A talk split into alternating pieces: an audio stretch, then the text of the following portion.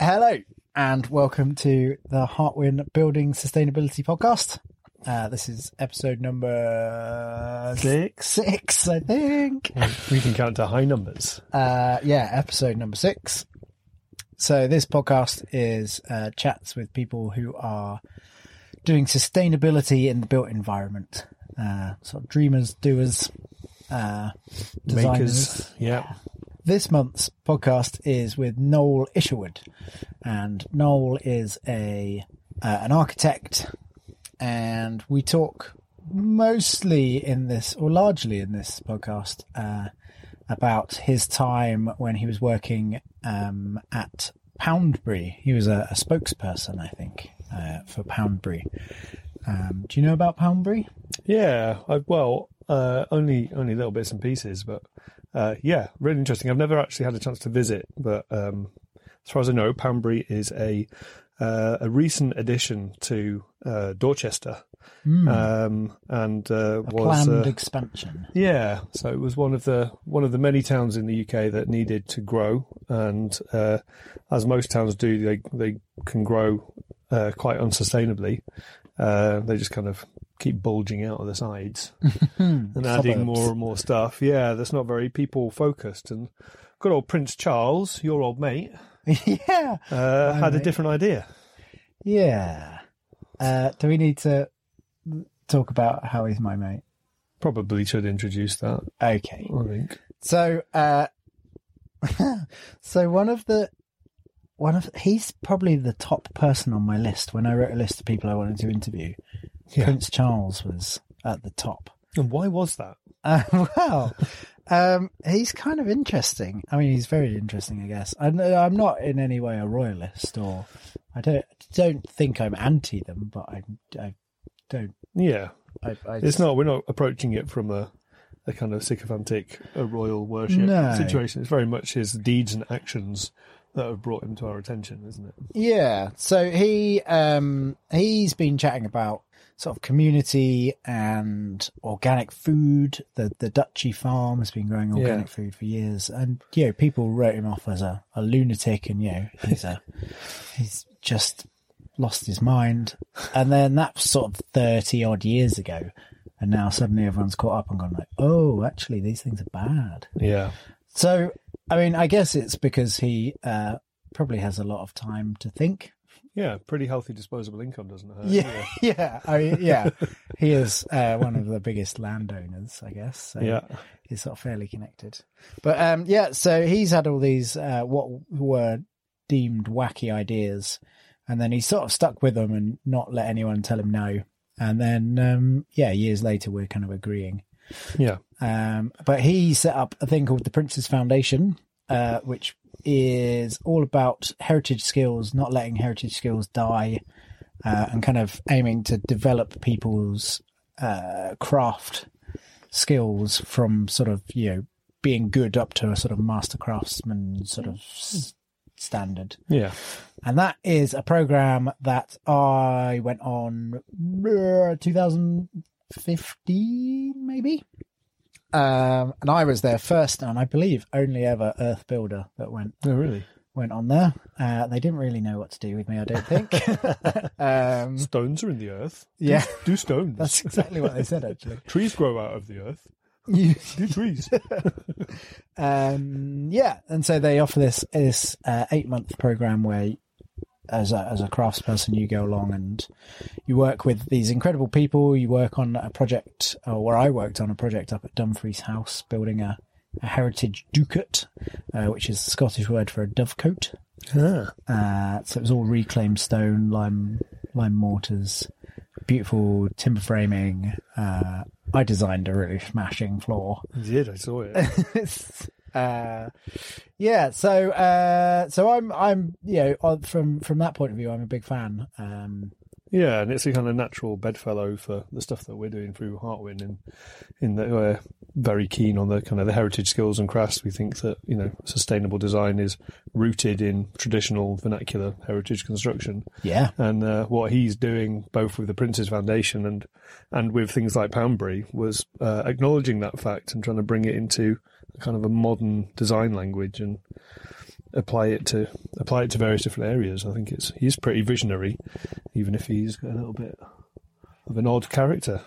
Is he an odd character? I think so. I think people, I think that people haven't taken him seriously, and I think it's potentially because of the royalness. Um. So, so yes, this uh, this conversation uh, focuses mostly. It almost it was kind of drawn back at many points to Poundbury uh, and Noel's time uh, there. Yeah, but what we haven't spoken about uh, is where we're at. Yeah, like the Heartwind build, summer twenty nineteen build is well, we a month in. Yeah, we're a quarter of the way through. End of this end of this week, we'll be a month in. Yep, storming through it. It's going amazingly. Yeah. It's really, really turning into something now. Yeah, so in the last, well, today, we put up all of the roof trusses. Yep, got some um, of the ridge boards in. Tomorrow it's going to be rafters. Uh, and our team of, of students is um, is working incredibly well. So, so just to backtrack a little bit, we run a build every summer. Yep. And we take on a team of ten students, um, and they are with us learning all the skills from the foundations right through to the the finishes. And yeah, at the moment they're learning timber framing, so a kind of combination of conventional stick framing, so using dimension timbers. We've got a bit of oak framing, and we've got some roundwood timber framing in there as well. Yeah, and beautiful chestnut. mm. yeah yeah it's going well. So they've completed all of the uh all of the reclaimed bricks with their lime mortar, which they did a fantastic job on. I think I've seen uh Uh, some of the best uh, walls going up, and much better than a lot of the walls I've seen on, you know, con- conventional building sites. So we were really proud of uh, the quality of work they've been putting in. Mm. And then to see the timber frame spring out of the ground so quickly and accurately, it's uh, yeah, it's fantastic. It's it's a real thing. It really is. Yeah. Um. So yeah, in the in the coming weeks, we've got a uh, a metal steel roof. Yep. Uh, going on. And then straw bales come in, and they they become our insulation and our wall system. Yeah, yeah. We've got uh, a load of foam glass coming in for the floors, and we get to do our subfloor, rammed earth subfloor. Yeah, yeah. So rammed earth floor, and then uh, clay plasters, lime plasters, lime renders, I should say. Yeah, lots going on. Team's doing a fantastic job, and they've really gelled together well as a little weird family, which is what we always love to see. um uh, yeah it's great. So I think that's enough uh chat from us. Um we will check in back at the end just with a bit more stuff.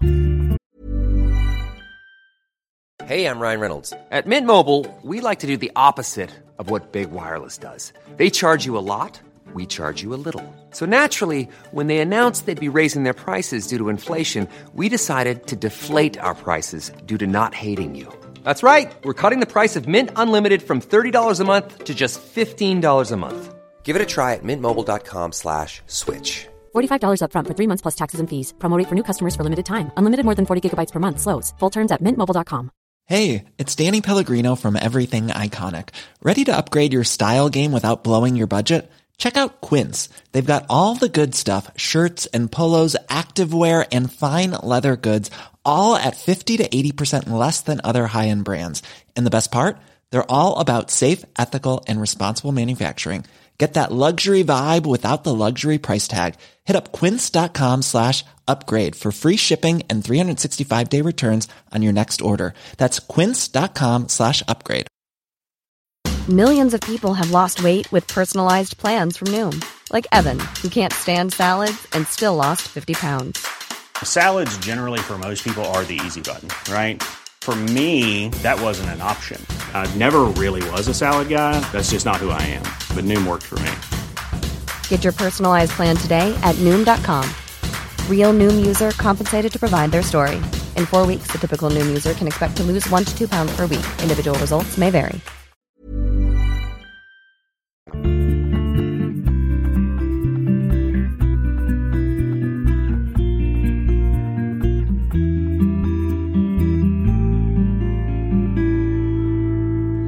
So, uh, Noel, thank you very much for coming on the podcast. Yes, you're welcome. Um, yes, we are, well, we're in the oh, I keep wanting to call it the Sustainability Centre, but it's the Environmental Centre in yeah, Swansea. Swansea Environment Centre. Yes. Mm-hmm. And what, what is that exactly? Well, it was set up for over twenty years ago, and it was designed to really educate people into the new thinking behind sustainable uh, issues that were only then just sort of emerging as like quite important things that we need to get to grips with. And so it was done as just a sort of focal point for people in Swansea to come and understand a little bit what, what is climate change and um what is renewable energy. I mean, it mm. was really basic in that way, you know. Uh, so when was it set up?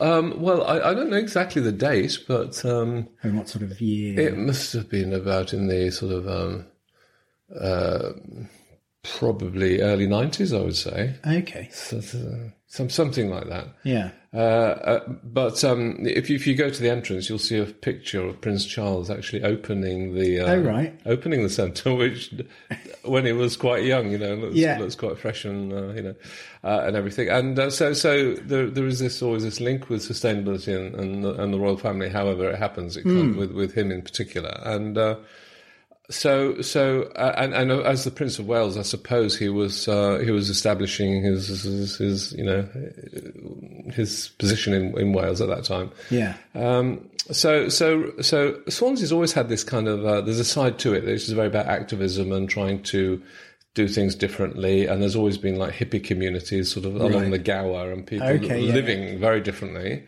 and um, shocking people from time to time. Uh, Uh, and, and at the same time, there's a very sort of conservative centre and sort of politics that happens in most provincial towns as well going on at the same time. So there's sometimes a little bit of a, you know, conflict between the two and, and, and misunderstanding or non-communication yes. or whatever. You know. Nice. And then um, has this place, uh, you know, I've, I've seen out, outside that there's a, well, there's a whole sort of raft of different people working here, and there's a, a cafe and lots of information and, and stuff like that. Yes, well, they also they, they like doing campaigns. So at the moment, Agreed. There's a campaign, a plastic free campaign for Swansea to try mm. and get people aware of the amount of wrapping and plastic and uh, cling film that's just sort of being produced on a massive scale through mm. all the main supermarkets. And while there are there, there are some attempts to try and change that, it's still still an issue. So the actual centre here, with their little cafe and a little shop that they've developed, is is selling non-plastic wrapped products. So you can you can buy pulses and lentils and rice mm. and brown rice and stuff all in paper bags. And it's a sort of it's it's a small way of trying to get people engaged with that whole concept and, and renewable or, or or more ecological washing powders, mm. washing liquids that you can actually come and fill up your, your liquid container here without having to keep buying new plastic ones. It's um yeah, it's the way. I mean, I lived in uh, North America for, for mm. a long time, and the, mm. the bulk buy bins were just the sort of standard way of of shopping. Um, So it's it's really sort of surprising to me that uh, we've taken so long to like that's a new and novel idea. It has taken us quite a long time to catch up. You know, that's why I, I guess people who were talking about it twenty or twenty more years ago were seen as like really out there and a bit weird and activist and mm. uh, and and and that hasn't completely gone away. I mean, it's still unfortunately you're, you're you're a bit of an outside voice when you're talking about these things, which very much so, yeah. Um, and and obviously the work that you're doing is is taking building, you know, in that same direction, trying to look at natural materials and. As an architect with my practice here at the Environment Centre, um, uh, it's useful for me to be here because I get to speak to people who have those general interests mm. to move things. And obviously you can't always move it one hundred percent in the direction that you would ideally like it to be, but if you can make percentage uh, improvements on every project you do and the thinking of every client, then you are, you are, you know, making making some changes. Yes. I find it quite difficult when I'm... Well, that we're in this, this bubble of, you know, I'm talking to you and you've got an understanding of what I'm talking about with natural materials and, you know, the people I teach and, you know, the sort of circles I move in, it's not a, in any way a, like a new idea or a, a an extreme idea. Mm, mm, mm. And then, you know, I'll meet someone at a wedding or something and they'll just go, what? You, what? You can't do that. What are you talking about? And it's, yeah, it's this completely alien idea. yeah, it's a funny, uh, funny yeah. thing to be a, a sort of quite yeah. a niche. Yeah. Um, yeah. But yeah, hopefully if we keep going, then it won't be niche and it'll just be, yeah, yeah, we won't call it natural building. We'll call it building. And that'll be, yeah, that will be the mainstream by then, isn't it? Yeah. Yeah. That's the hope. Yeah.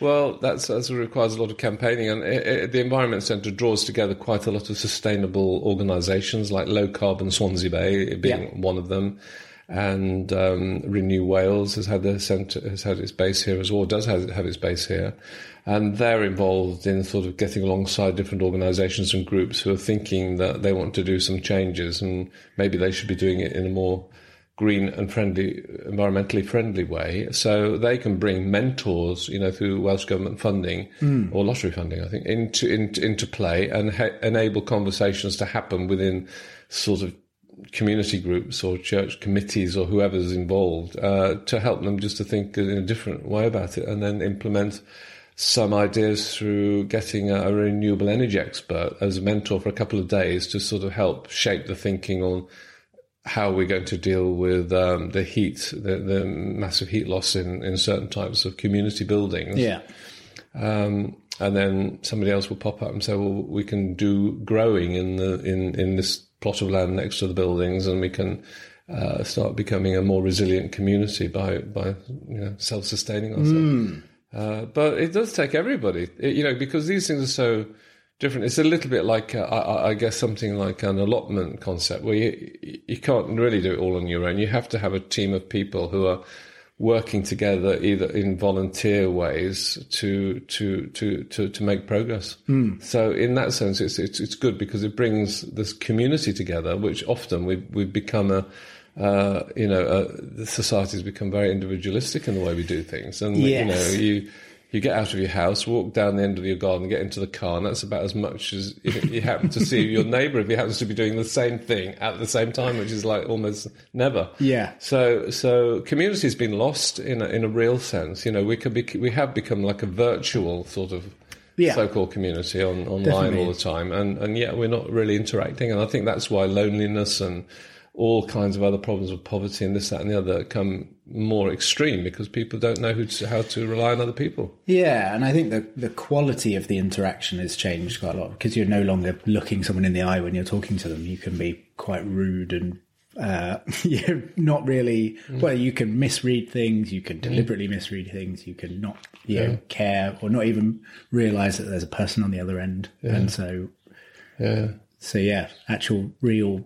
you know, meeting someone while you're trimming the hedge or whatever. Yeah. It's, uh, it's, it's, yeah. a, it's a, a genuine interaction. Yeah, that's right. And a community-based things will bring, bring people together from all walks of life. Mm. So that's the beauty of it as well. You get solicitors and plumbers and electricians and barristers, and, you know, they're all mixed up together because they all kind of need each other in a way. Yes. In terms of a small eco-community. And if you have to build in sort of long transportation commutes for certain groups of people because they can't afford to build, live in a certain place, or, or you just you just segregate people by the way you build the development, so mm. and nobody else can get in. You know, it's it's it's it's not it's not a good way. No, to develop.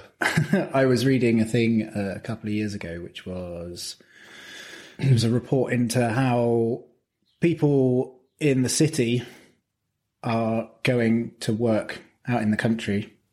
And the people who are buying the houses in the country are going to work in the city. And so you've got neither... Well, sorry, it starts the other way around. So it's, you know, people in the city get rich, they buy their, their country houses, and then, you know, that takes away the houses from all the people living in the, the country. So they move to the city because it's cheaper, but are commuting back. And so you've got this sort of crisscross of where people are living and where people are working, not being in the same spot.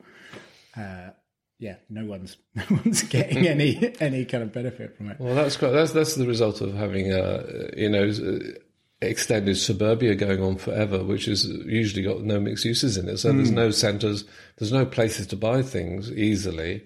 So you have to then drive into the town centre, and it becomes a, a commuting sort of scenario. And um, in America, the sprawl concept is, mm. is so widespread and massive that.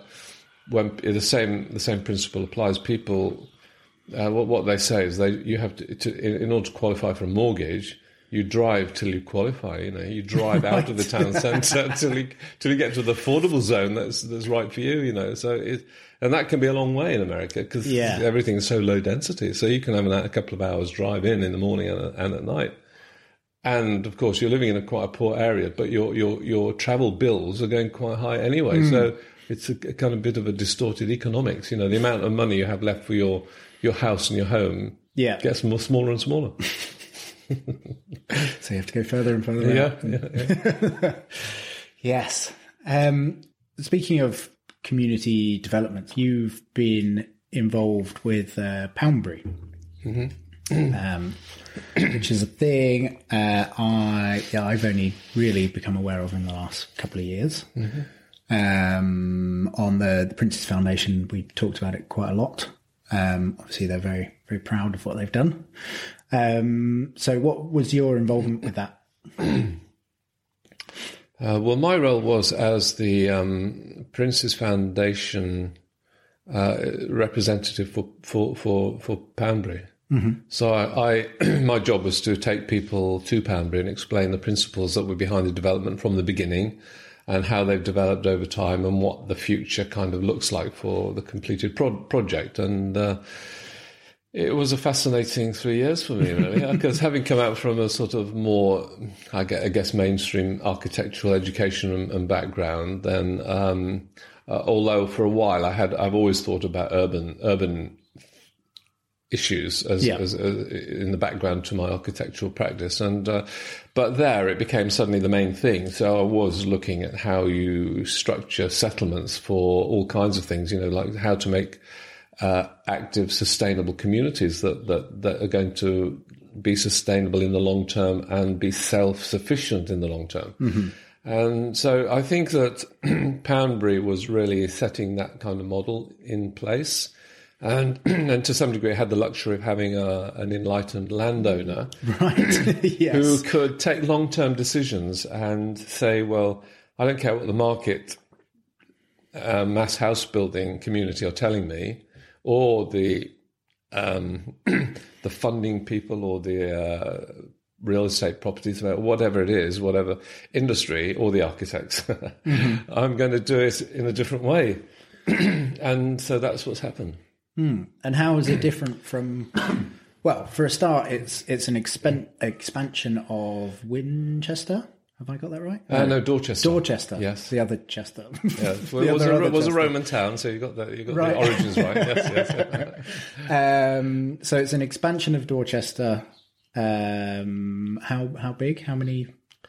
It was about four hundred fifty acres, and it was sort of one of three locations around Dorset that could take the expansion needed for for the county.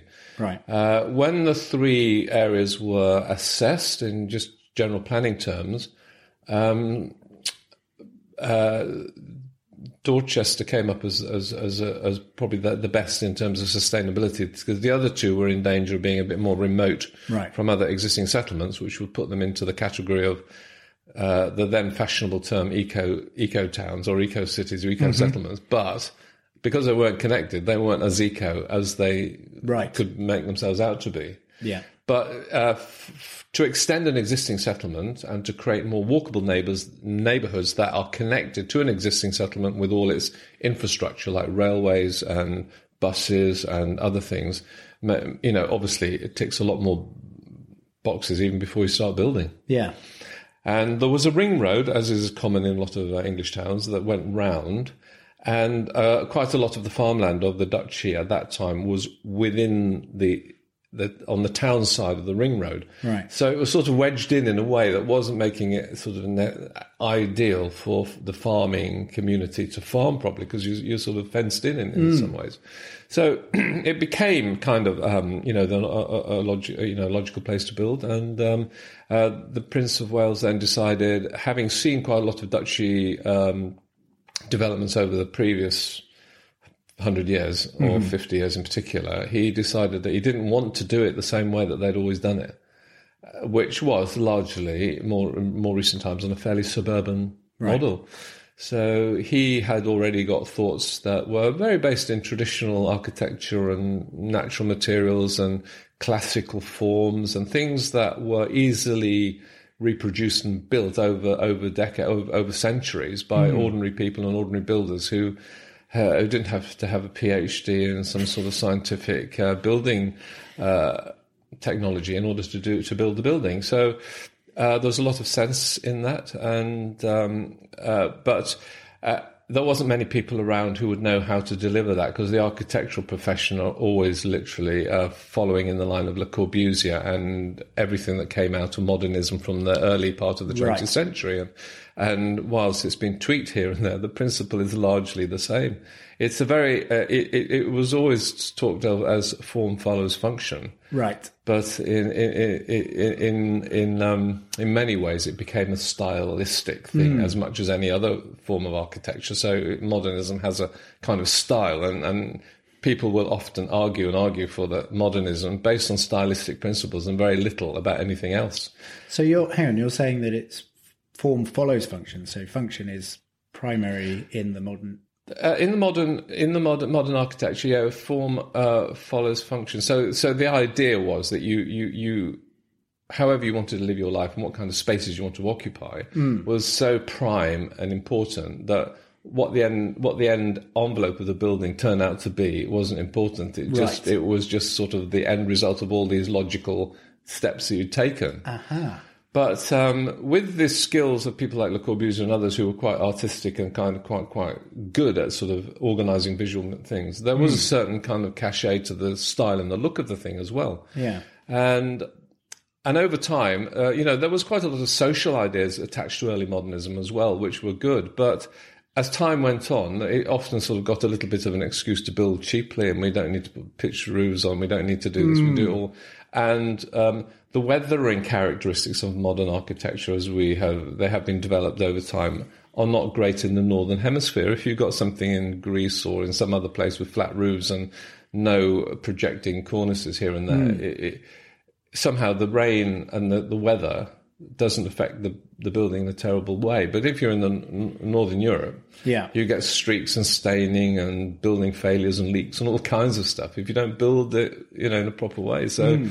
so, so, so uh, anyway, uh, so in looking for someone to deal with Poundbury, uh, the Prince of Wales came up with uh, Leon Krier, or he was advised that this this would be a man who could understand European traditions and history and uh, settlement patterns, and would be able to um, develop a master plan that would have a linking with the original sort of characteristics of um, sustainable, walkable neighbourhood, which was the original Roman settlement. Right. Okay. And that walkable settlement's really, I mean, that's one of the, the key things that. that I was interested in when I, I first heard about it, because it's the I mean the streets don't have uh, you know a curbed pavement, do they? They and there's there's lots of indicators as to why you should drive slowly, but without ever telling you that you should drive slowly, and you should you know there should be a segregation between. Exactly, yes. Well, Poundbury sort of adopted a kind of an organic approach to town planning, so that streets didn't go like on elongated, long sort of Beaux-Arts avenues forever. Mm. So you could really build up a bit of speed while you were driving yes. down it, you know, and then sort of go around some enormously curved bit at the end. Uh, to, so you could stay driving at fifty miles an hour. It, it it decided that the sort of almost like the medieval street pattern was mm. much more based on, originally on how people walked. So by having junctions that are terminated by another building or another street frontage means yeah. you have to stop and make a decision whether to go left or right. Um, and you take away a lot of the signage. You take away traffic lights. You take away twenty, thirty, forty mile an hour signage.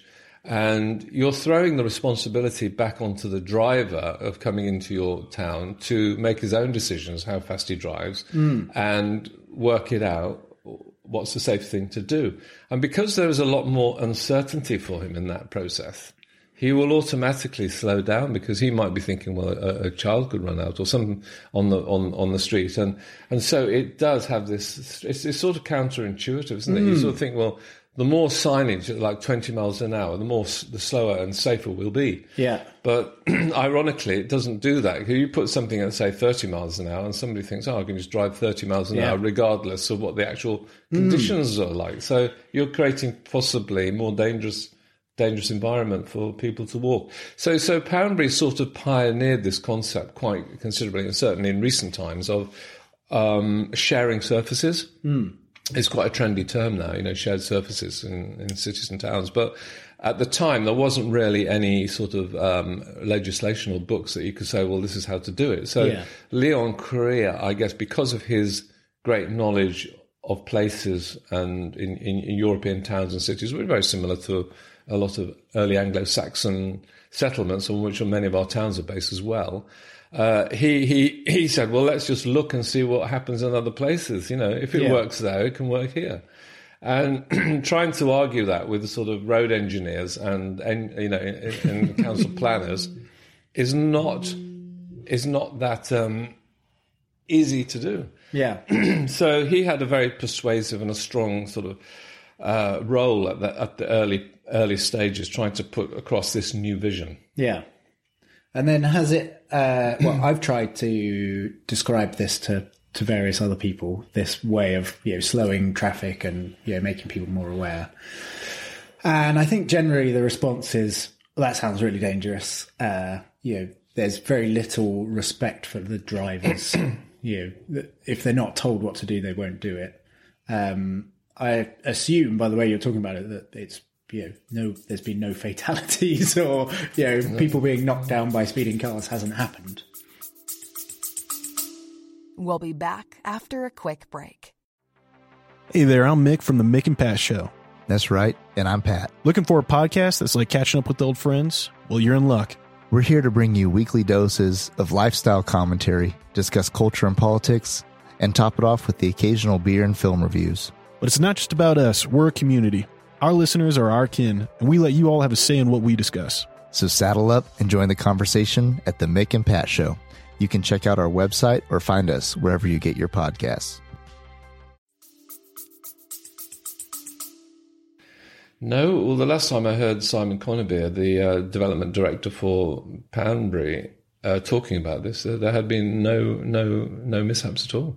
That's fantastic. Which um, which is surprising because the number of people that do get knocked down by cars is is, is, is quite a quite a quite a number. I mean, in the mm. States, it's quite a, a, you know a large number, which is really worrying. But um, so so yes, it is it it it is a fact. But it, it, it does take a lot of careful design, and, and the, the master plan of of Poundbury is a very sophisticated uh, piece of work, and every corner and every uh, sort of junction is really thought about, not just in terms of a flat plan of how the roadway in- intersects, but how the buildings mm. visually present themselves at the corner. So as you're coming down, you won't see straight through. You will get a building jutting out with a window facing you, and it's sort of it's it's kind of a little bit more natural surveillance is going on. People are kind of looking out for each other, what's going on, yeah. and you're driving into somebody else's territory. If you're on a sort of motorway, you never you feel that the the road is yours, and you yes. can yeah. put your foot down.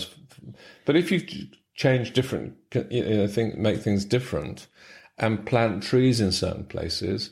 There's even a lane in Poundbury. They brought lanes back into Poundbury, into the into, into the dictionary of uh, you know town planning again, which right. had been lost for like a century probably. How do you mean lanes? Uh, well, a lane is a little oh, as in like an alleyway. A little a little lane is a connecting route through a, yeah. through a town or a village, which uh, is often very nice, and mo- mostly just the locals know about it, and and it, it creates this subsect of uh, of walkability. Mm. That uh, gives richness and interest to to a place. Nice. So you get hedges, you get streams, you get trees, and there is a, there is a lane in, in Poundbury with a tree right in the middle of the lane. Right. So you, you, you literally can't drive down it. You can walk or cycle down it. Yeah. Uh, but little things like that, and they're all subtle, but they because they're built in carefully, they uh, make a massive difference. Fantastic. I I did notice I was at a. Um, just a very regular housing development mm-hmm. uh, just a little while ago.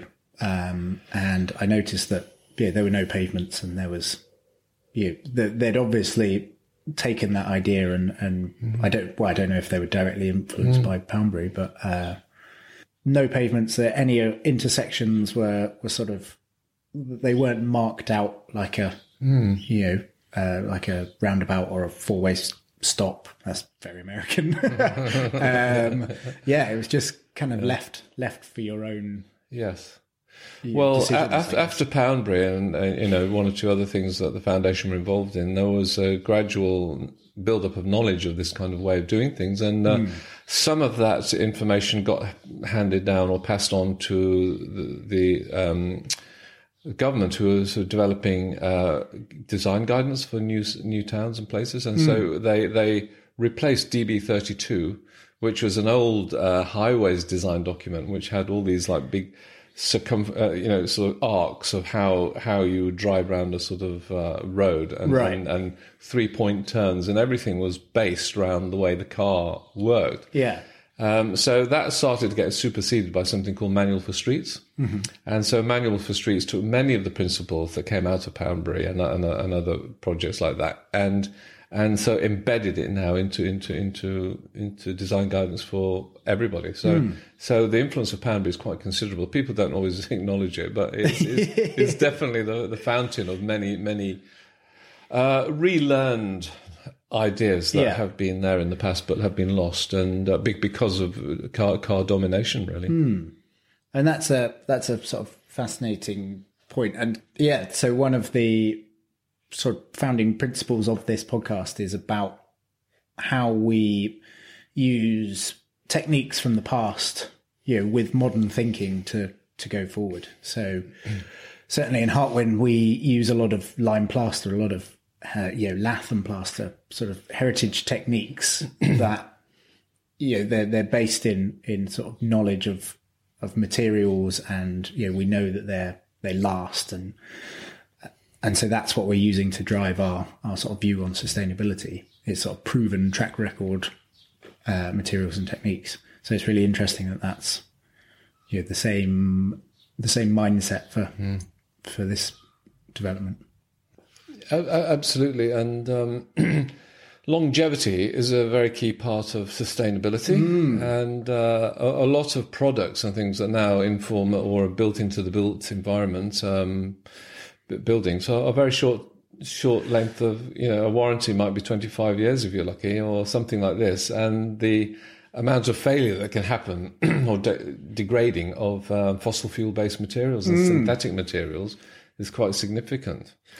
And the way that some of the, the insulation uh, boards have been used o- over time has created uh, condensation within the, stru- the the structures of existing buildings, yeah, uh, because of the way it doesn't allow airflow and it traps moisture in the buildings. So there's quite a lot of rethinking at the moment on, on from the mainstream uh, insulation industry, how mm. you do that, because a lot of people have been uh, insulating from the inside, yeah, and this has been causing lots of problems, and lots of claims have been coming out as a result of this.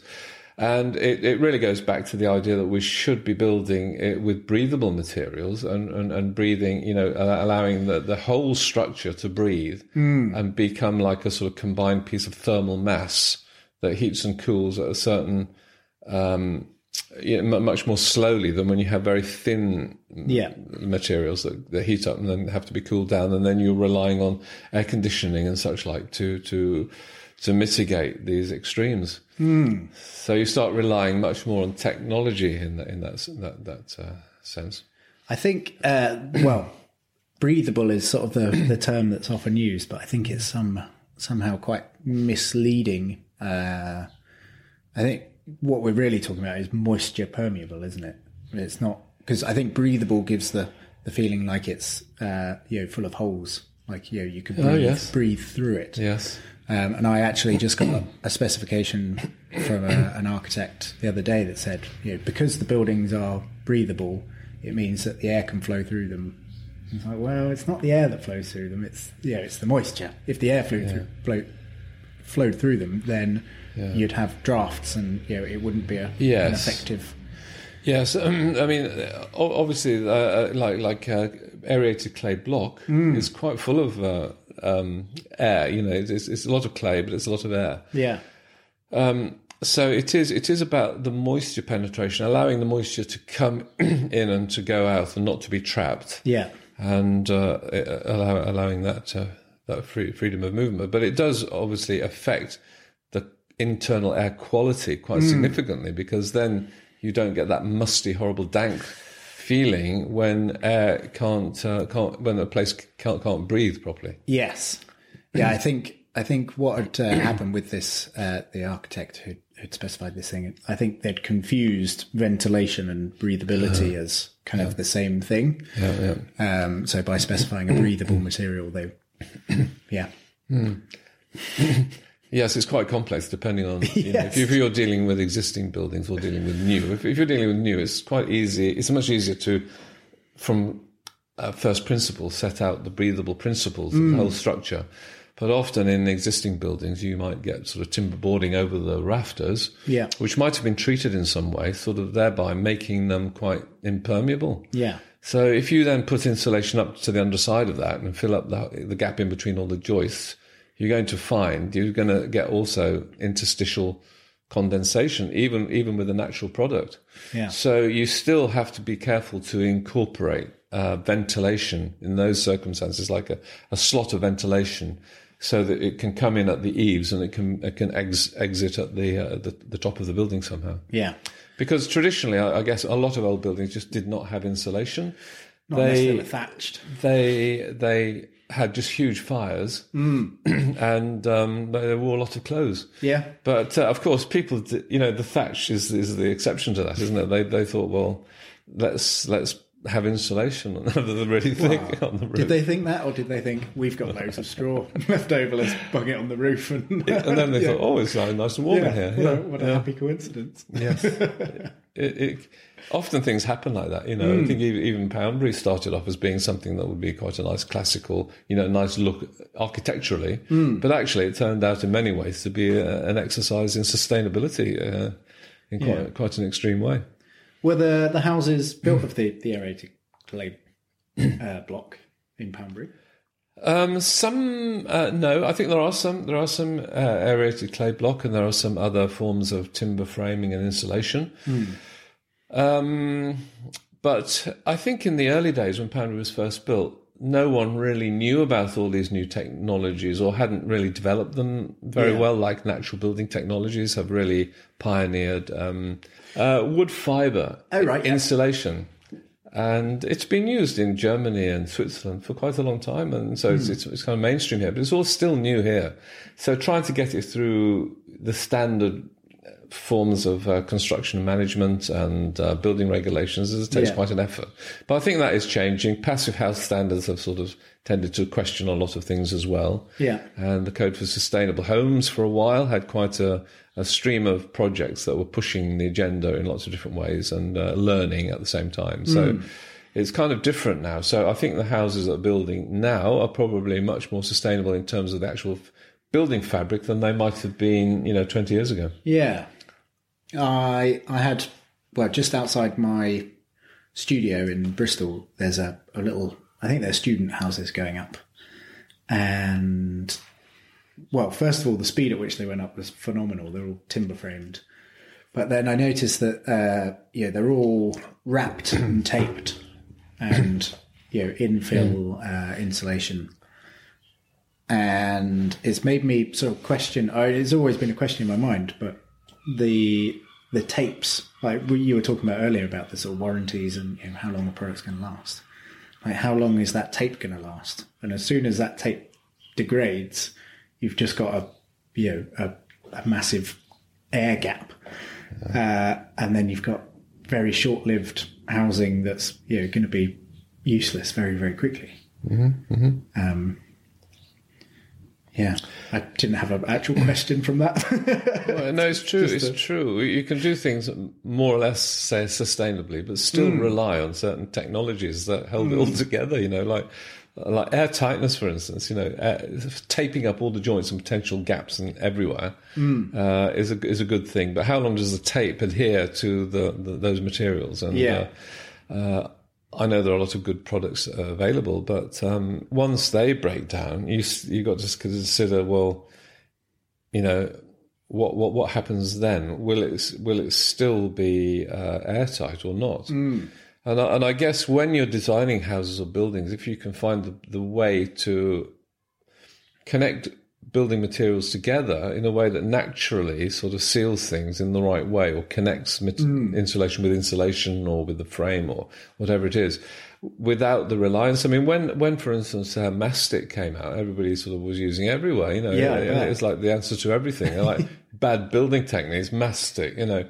And of course it breaks down after a while. And then you, you end up with leaking windows and sills and, and roofs and everything, because this has got quite a short um, time frame yeah. for, before it sort of falls apart, especially when it's subject to heat and cold of winter and summer and winter. So mm. to rely on such such sort of synthetic materials is still a bad idea, even when you're building sustainable buildings.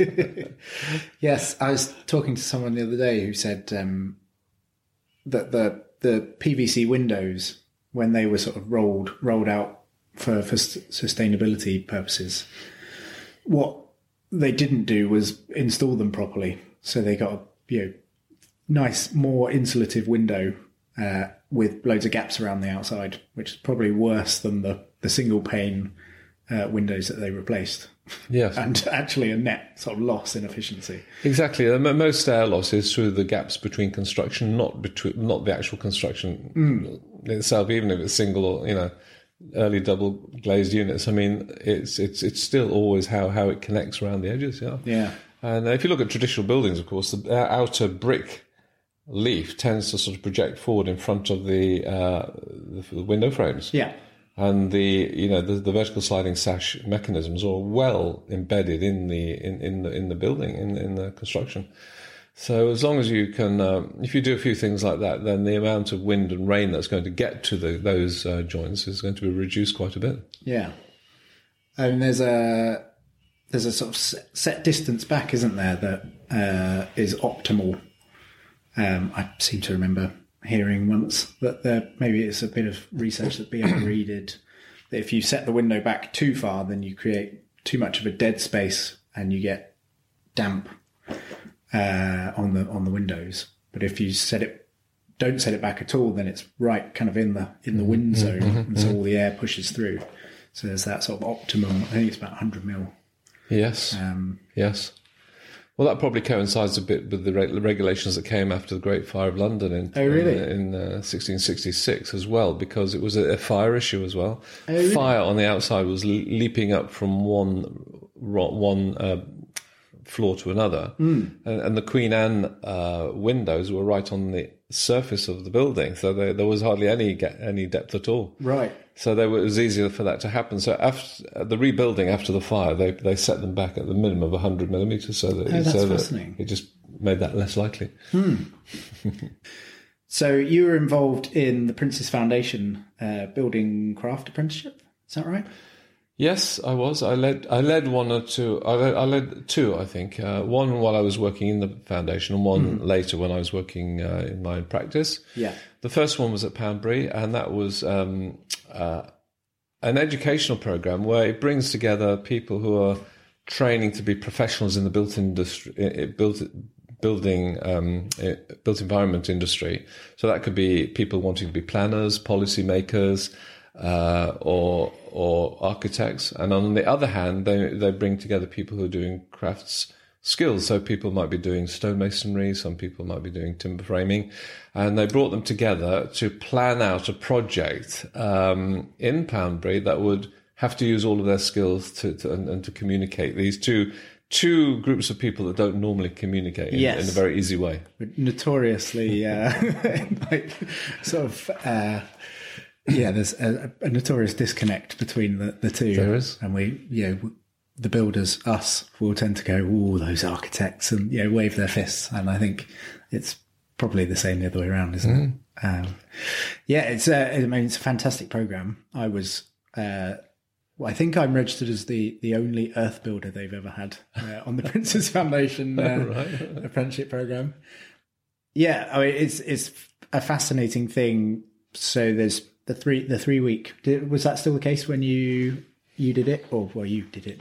before? Uh, well, I was involved, yes. The first one in, in Poundbury was a shorter length of time. It was mm-hmm. um, uh, a summer school. Right. So everybody was together on the site looking at different uh, aspects of the of the geography.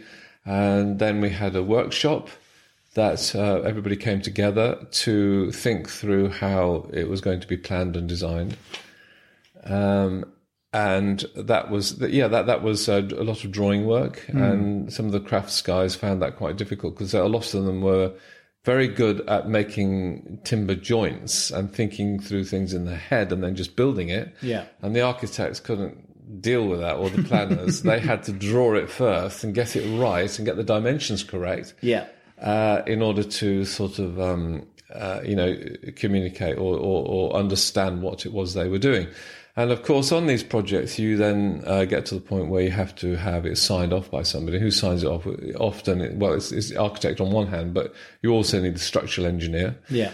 And this is where you get into a little bit of conflict, because a traditional craftsman is somebody who's based his ideas on tradition, on things being always having been done in a certain way for centuries. Yeah. Therefore, why do you need some engineer to come and verify what he's done, which you know for like two or three hundred years has always worked perfectly? Yeah. So there was absolute stand-up rows in some of the workshops that we went to when we were dealing with the master craftsmen, and and walking outs and slamming doors. I mean, it was oh, wow. it was bizarre. Just on a small project in, in Poundbury, it was really really an eye opener for me.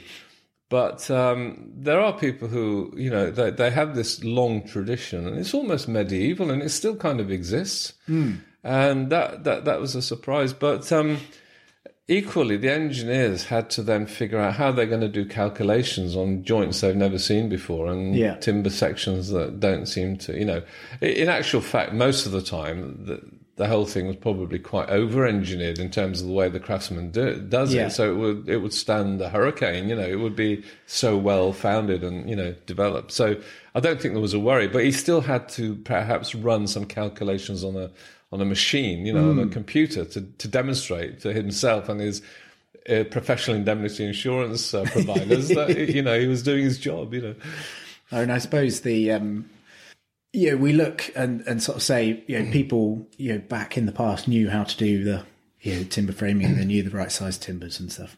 But then we only get to see the ones that are survived. So perhaps there were people building, you know, really sort of with sticks that they've just collapsed. And yeah. uh, and so, yeah, we do have that proven track record of, you know, these mm. buildings have stood for hundreds of years. Yeah. Uh, you know, we know these timber sizes are, you know, adequate. Yes, and I, th- I think also that when you when you when you overlay on that now the requirements for sort of uh, insulation and mm. heat loss and efficiencies in those ways, it tends to have other aspects of the building that, is, uh, that will inevitably change in order to meet those targets. So mm. bits and pieces have to be adapted from the traditions to take account of that. And um, I think with Poundbury, the one we did there, there was a youth shelter just on the edge of uh, of, of the settlement near near the oval. Uh, cricket ground, right? uh, just just far enough for the young people to not feel like their their parents are overlooking them too much, but not too far away to get into like heavy drugs or something, you know. Right. Like it was just like a a, a well sort of calibrated sort of position yeah. in, in, the, in the master plan. Um, but uh, with that, uh, the the the, the mid- predominantly the design was of a of a historic and a traditional nature, so. It, It was mainly in that field. When we came a year or two later to do uh, a performance stage construct structure at the National Botanic Gardens of Wales, mm. that was very different because somehow the guys who had been designing in, in the uh, workshop, um, the, the the ideas that took precedence were well, that came from the architects, right? Uh, somehow, and the geometry that they came up with was not. Whilst looking traditional, was not actually quite as traditional as it appeared. Right. And trying to then, my, my job as an architect was trying to sort of take these ideas and make them work. Mm. And it didn't really work from a sort of straightforward traditional uh, timber jointing framing point of view. Yeah. And then, of course, the engineer came in because he saw that there was a bit of a conundrum in how we would develop that. And he started to say, well, what we could be looking at here is a cooperative structure. Now, that's very different. The cooperative structure is where every piece of timber within the construction has a role to play that's almost equal in terms of its structural capacity. Okay. With with traditional timber frame buildings, it's much more what you call a hierarchical mm-hmm. uh, organization of forces. Yeah. So you get some really big, big trusses that take huge amounts of the weight, and that goes on to so some big piers that are positioned in certain places or like mm-hmm. columns. And then there's very, very secondary structure that's much smaller and lighter and takes a lot less weight, but that finds its way onto these these these bigger structures. So it's a hierarchy of sort of uh, support coming down to like these huge columns that support mm. it at the bottom. So, uh, so so so it was a it was a, it was a different way of thinking, and it was it was a mind bender completely for the poor old um, timber framer, because he had to then think, well, he's got to cut this this incredible ring beam, but it's going to have a lot of s- structural members coming down s- sort of uh, equally all the way around it that go up to a kind of spire at the top, a square spire that the architect had, had right. uh, the, the younger uh, apprentice or um, um, graduate fellow had, had, had sort of come up with. And drawn very nicely. So yeah. we all had a dickens of a job trying to sort of work between these two very, very different traditions. One, one being the sort of mainstream professional um, uh,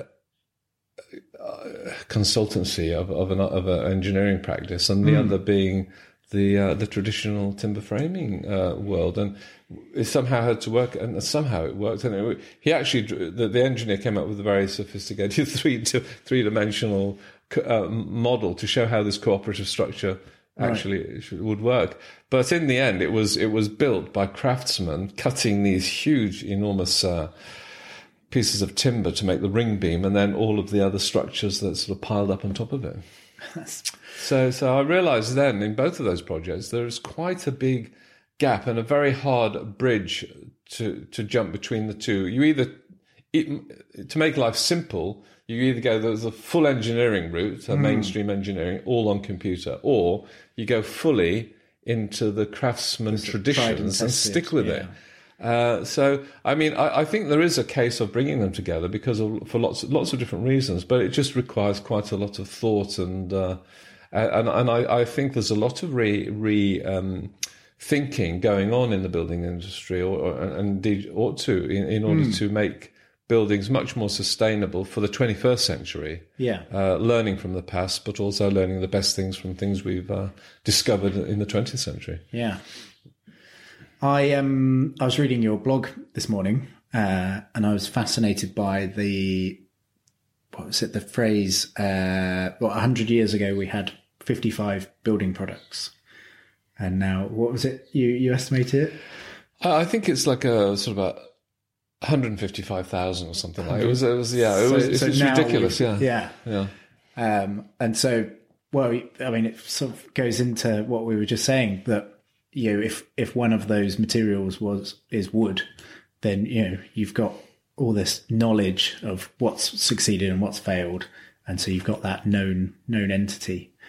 Whereas now, because we don't have proven track records of one hundred fifty-five thousand uh, uh, you know, different materials, yeah. we just have to model them and calculate them and make sure, yeah, we're we're being safe and. Well, so it's, it's very difficult, really. If a fairly new product is on the market, it's not got a track record. Mm. So it will give you a warranty of maybe five, ten years or something like this, but. Who knows? I mean, it's it, it's a, it's a little bit test it and see, really, and and I think that's why probably or over engineer it and see over engineer it, yeah, or take out sort of um, expensive um, warranties that cover cover mm. cover you and the clients and everybody else on top of your professional indemnity. So the whole thing becomes a bit of a kind of insurance uh, uh, nightmare. Mm. Adding to the costs, and uh, you know. Um, so we're, he's he's sort of come up a few times. Uh, the Prince of Wales is um, he's obviously the the is he the founder of the Prince's Foundation, or the, the is it the patron or the what do you? How, uh, yes, he's a patron of about uh, well, I think it was around about twenty charities. Mm.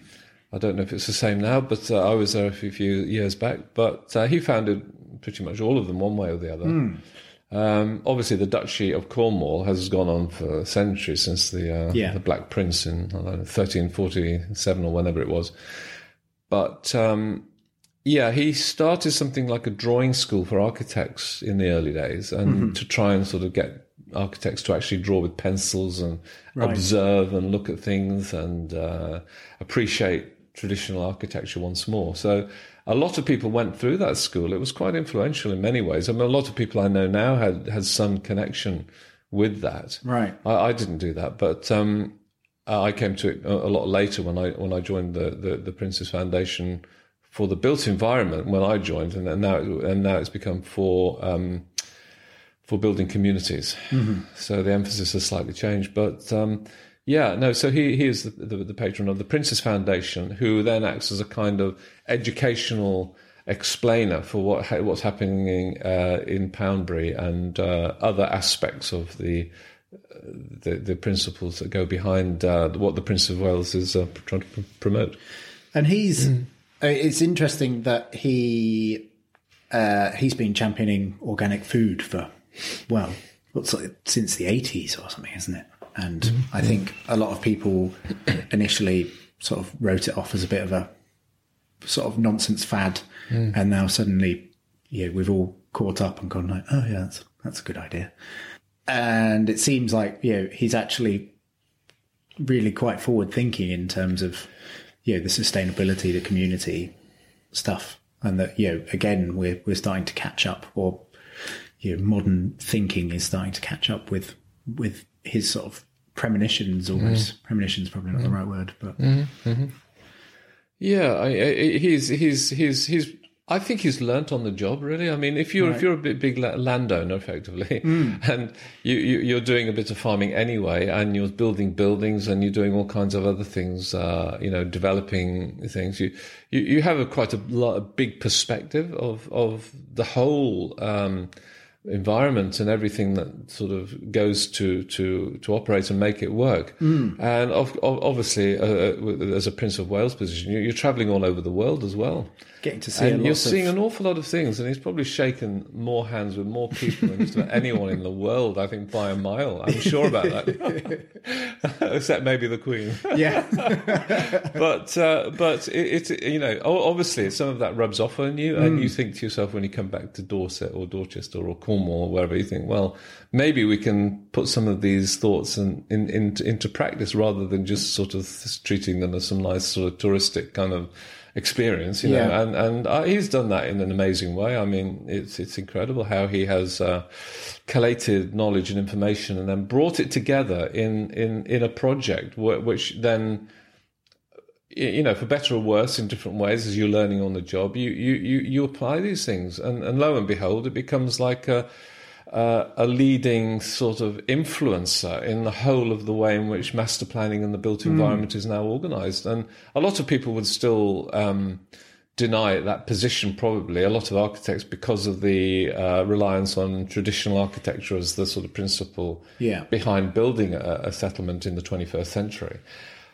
But uh, there's no denying it. It's, it, it is, uh, I, I think, by a mile, must be one of the most uh, successful, um, sustainable communities in the U K because of the way in which, say, mixed uses has been integrated from the beginning. Mm. So pubs, you know, the first pub, I think, in a housing estate in England for a long time, right. uh, the poet la- laureate, and a village hall that was planned. And Leon Krier has sort of worked out what all the mixed uses were, would be from the very beginning. Mm. And he put them all in the master plan. So the housing kind of had to fit in between all the, the mixed uses rather than like just having a, a mass house builder just produce lots of building products all over the shop mm. with no differentiation or, uh, you know, relief.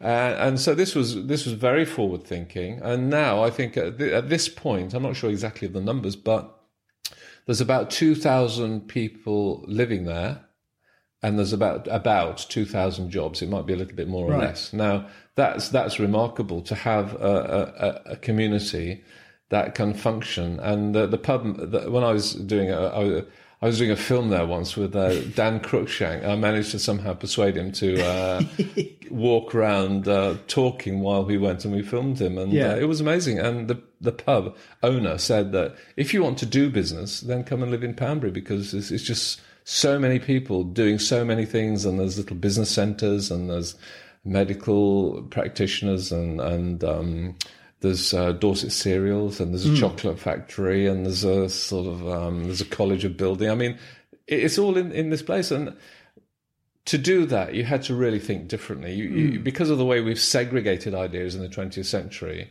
and zoned everything, everything's yeah. in a separate zone. You never, never bring things together in this way. It's far too complicated for average professionals to get their heads around in the, the way that they've been educated, including architects. Mm. So it is a phenomenally advanced thinking uh, uh, place. And uh, I, I, I would take people... There was about thirty thousand people every year, and, and it may be more or less now, I don't know, but uh, that used to come and see Poundbury. Just a visit? Just a visit from around the world. And uh, not, not, not all me, but the Duchy of Cornwall took a lot of people around as well, mm. and so did the Prince's Foundation. And um, I was surprised often to, to have people like, you know, the, the, the town, the city of Malmo, you know, in Sweden, right. coming to see what's going on in Poundbury. And I'm thinking they're supposed to be like the kind of like really cool edge of like sustainability in the world, and everybody yeah. goes there. But they were coming to Poundbury and um, almost like bypassing any sort of architectural sort of profession in this country to do something that they would never do. Mm. And that's to learn from a, for a successful place. And what they said was they've done all the sort of smart, super... Uh, projects on the waterfront, all very glamorous. Yeah.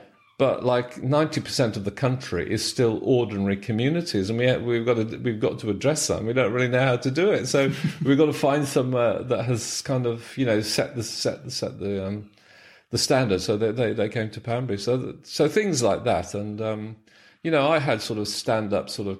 Um, arguments in some cases with like a bunch of like Dutch architects came to visit Poundbury right. once, and uh, they were intent on sort of pulling it down, you know. And myself and a colleague, uh, L- L- Lucian Stel, from uh, who's now working for the uh, University of Notre Dame in, in America, right. But he and I were just sat at the front, you know, being, being, being, having all these questions shot at us, and we were just defending it to the hilt. You know, it was, a, it was quite funny. In, in, in Brownswood Hall, you know, this, this great um, community centre right in the centre of Poundbury. Yeah. My, before I'd, I'd been and before I knew too much about it, um, I'd heard mixed reviews of people that didn't really get it. And I think someone called it a toy town. Uh, Yeah, didn't really see the, the benefit of of the uh, you know, why why it was different. But I mean, certainly talking to you, it seems like it's a a, a, a success. Would that be? Is it largely a success? Is it? Oh, I, I would say you know, holy. Uh, I, I mean, would say pretty wholly a success. Now, you might not like some of the uh, expressions architecturally, and yeah. that's that's fair enough. I mean, um, it it is it is a little bit of an anomaly, really, when you see that we've had to go back so far in history to mm. to make something that's sort of uh, sidestepped the kind of um, cul-de-sac we've got into with with modern development. Um, I mean, people are now sort of looking at the principles, and they're trying to apply it in different ways, using different architectural forms and uh, uh, more modern forms. And mm. I think that's fair enough. I mean, the thing, the big thing, I think, is understanding the need for a language. Yeah, a language of architecture. Now, uh, within a language, as, as in Poundbury, there's a multitude of different uh, versions and, and variety. Yeah, and often when you're sort of coding or developing ideas for a place like this, you're You're you're putting sort of uh, design codes in place to, to create variety rather than to stymie uh, to stymie variety uh, mm. to stop it, because a lot of a lot of housing estates have got no no variety at all. It's just constant sort of repetition of the same model, more or less. Mm. Now that's probably changing now. Um, so so yes, but I mean you have to see Poundbury as as a big experiment of it of its day and its its its, its massive contribution. Uh, and there there are there are parts of Poundbury, I would say, that you, you would probably say, well, they could have done better on this part of it in terms yeah. of the architectural layout and the the building configuration. Usually there's not a lot wrong with the, the master plan because it's been so well done. It's it's sometimes the delivery of the building projects themselves and uh-huh. a, a little bit more of a loose handle on what, what should be happening, or a little bit of lack of confidence in one kind of approach or another.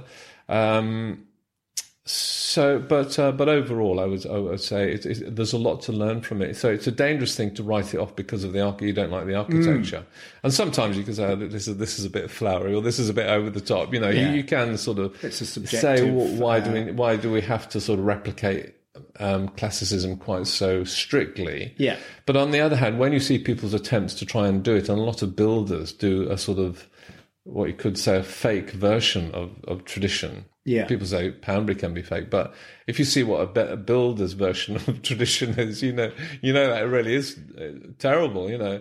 Uh, so, I mean, I think you've got to look really as, as authentically as you can at the building construction. If you look at the quality of the brickwork mm. and you look at the different forms of brick coursing that you can have, the variety...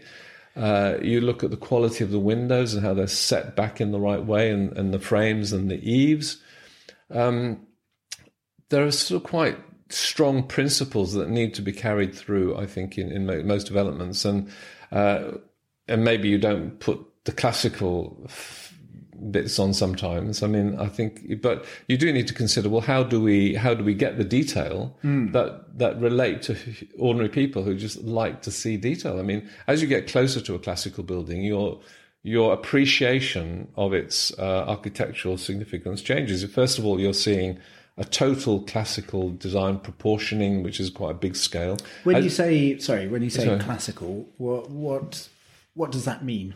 Well, it, it in England, uh, we've always had this classical tradition that goes back to, I don't know, sixteenth century when, um, or earlier. Um, Inigo Jones, who was a Welshman, by the way, mm-hmm. he, he went, he did the Grand Tour and came back and built a few classical buildings based on what he'd seen of uh, Palladio's work mm-hmm. in Italy. And that was a very simple form of, um, you know, pitched roof, square building, and a few pilasters on the front. Yeah.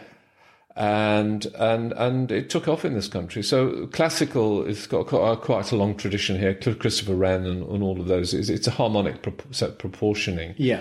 uh, of big buildings, and often the columns are sort of sort of trying to adjust the scale of a building to the city scale. Mm-hmm. So you might have two or three floors behind the columns, right? Um, uh, and maybe on a small house, you just have the columns around the front door as you go in. But yeah. it's a, it's a way of adjusting scale. And a lot of modern buildings do not don't have that. They have this, this continuous sort of graph paper regularity that goes from the, the pavement to the to the roof. Yeah. No differentiation, no hierarchy, no no no sort of change of scale. So as you get to it, it's the same as it was when you're like you know ten, ten miles away. Mm-hmm. Nothing changes; it just gets bigger.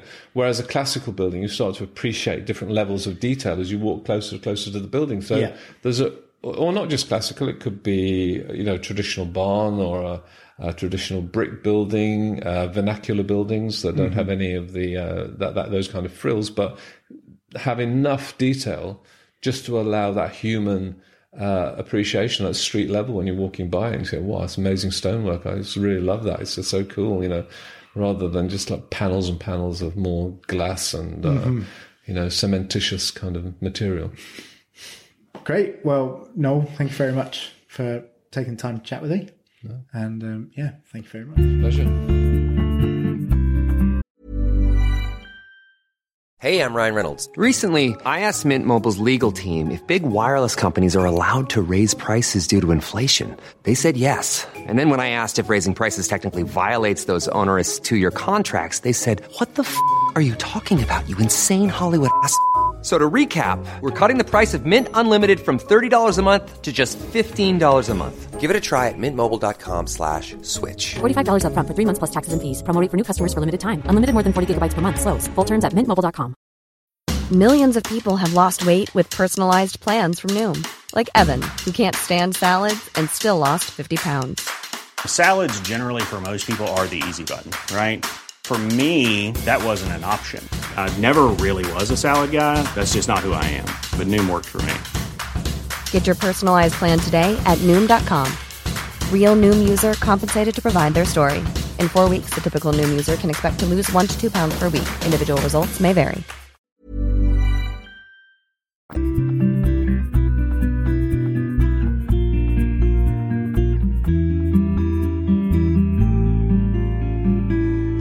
Well then, Joe, what do you think of that? It's great. Um, yeah, I'd heard bits and pieces about Poundbury and uh, had always uh, liked the idea. So I think getting into it much more thoroughly, it was, uh, yeah, it was really great. I really enjoyed uh, hearing about uh, the kind of really in-depth design process that obviously went into it. Um, I, I think it's uh, wonderful that there exists in England in a modern day uh, a town that's been built for people. Mm. Uh, and that works for people. Yeah, the uh, human scale, not yeah. the, the automobile scale. Absolutely. Uh, I just think that's a wonderful thing, and I now have to go and visit. It's interesting. I, I've never actually been, and anyone I've spoken to about it sort of went, oh, it's like a little joke town, it's sort of toy town, it's, uh, yeah, it was a complete failure, all this sort of stuff. What? And I've seen the architecture now. I've looked it up. Yeah. And it is, I mean, it's a style which I don't think many people would necessarily kind of connect with. Right. It's, uh, yeah, it's very classical, as Noel said. And it's, yeah, yeah, it's a certain aesthetic, which is obviously, you know, uh, Prince Charles's his thing. And, um, yeah. Uh, but in terms of what it's seemingly given to to sort of how housing developments and how settlements are planned, it seems like it was a massive success. Yeah, well, I think that's the key to take, isn't it? And I think that Noel was trying to make that point, that it doesn't really matter what the individual architecture looks like, and that people were getting lost in the critique mm. of the aesthetic, which was the secondary point to it. The kind of main driving force seemed to be, how can we how can we place things? How do we order Uh, a, uh, a civilization, a kind of a you know a, a collection of buildings? How do we do that in a way that is sympathetic and enjoyable, um, and takes some of the guessing and the rules out of life because of the way you have to maneuver yourself through mm. it? I just thought that that was really that that to me is the essence of good design. It's when things happen uh, unconsciously. Yeah, to, you don't need benefit. a manual to no, say this exactly. is how you do it. Yeah, and it's... I think that's the thing that fascinated me. Yeah. Yeah, I particularly like the uh, the talk about the, the lane, the, the bringing back mm. the lane, some of the tree right in the middle of it, so that there's no way traffic could go down it or reclaim it. Yeah, I just really like that, bringing bringing nature in, acknowledging that that's something that we need, um, building it into the plan rather than as an afterthought. Or yeah, yeah, really good. Nice. Well, is there anything else we wanted to talk about before we leave the good podcast people? I think so. Uh, oh, I want to say a massive thank you to Earth Building U K and Ireland. Oh, yes. Uh, for Clay Fest uh, last weekend. Yeah. Weekend before. Uh, it was... So it's an event uh, showcasing the all the possibilities of clay-based uh, building. So that's cob and clay plasters and earth floors and all that kind of exciting stuff. Um, we went down with all but one of our students yeah. and um, and everyone... learned loads and loads and got hands on and practical and was making these shiny shiny clay balls. Oh, the Japanese polished Japanese balls. Yes. Yeah, they looked great. They all came back polishing them. Yeah. And uh, Jodie made an amazing rammed earth arch. Yeah, so that's our apprentice oh. um, who had never done rammed earth before. And she went straight in at like master level and did a, a vault. Um, yeah. Yeah. So, yeah, very, very proud of her. Yeah, that was great. Great experience for the guys. And, uh, yeah, really good job from Earth Building U K and Ireland, and uh, marvellously hosted by uh, Kat. Um, Centre a... for Alternative Technology. Yeah, brilliant. Always always putting on really great events. Um, always lots to learn. So, mm. yeah, well done, everyone. Yeah. So uh, before we go, just the final thing is to say that if you're enjoying these podcasts, uh, do... get on and subscribe. If you're on iTunes, hit the subscribe button. Uh, and if you're really loving it, give us a five-star review. Yeah, absolutely. Because it helps us be seen by more people. That's what we want. Um, cool. All right. See you next month. Bye. Bye.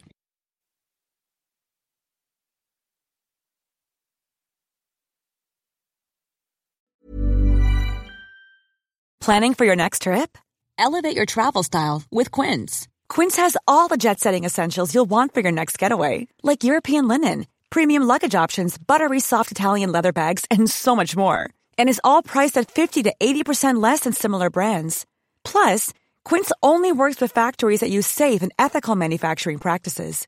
Pack your bags with high-quality essentials you'll be wearing for vacations to come with Quince. Go to quince dot com slash pack for free shipping and three sixty-five day returns.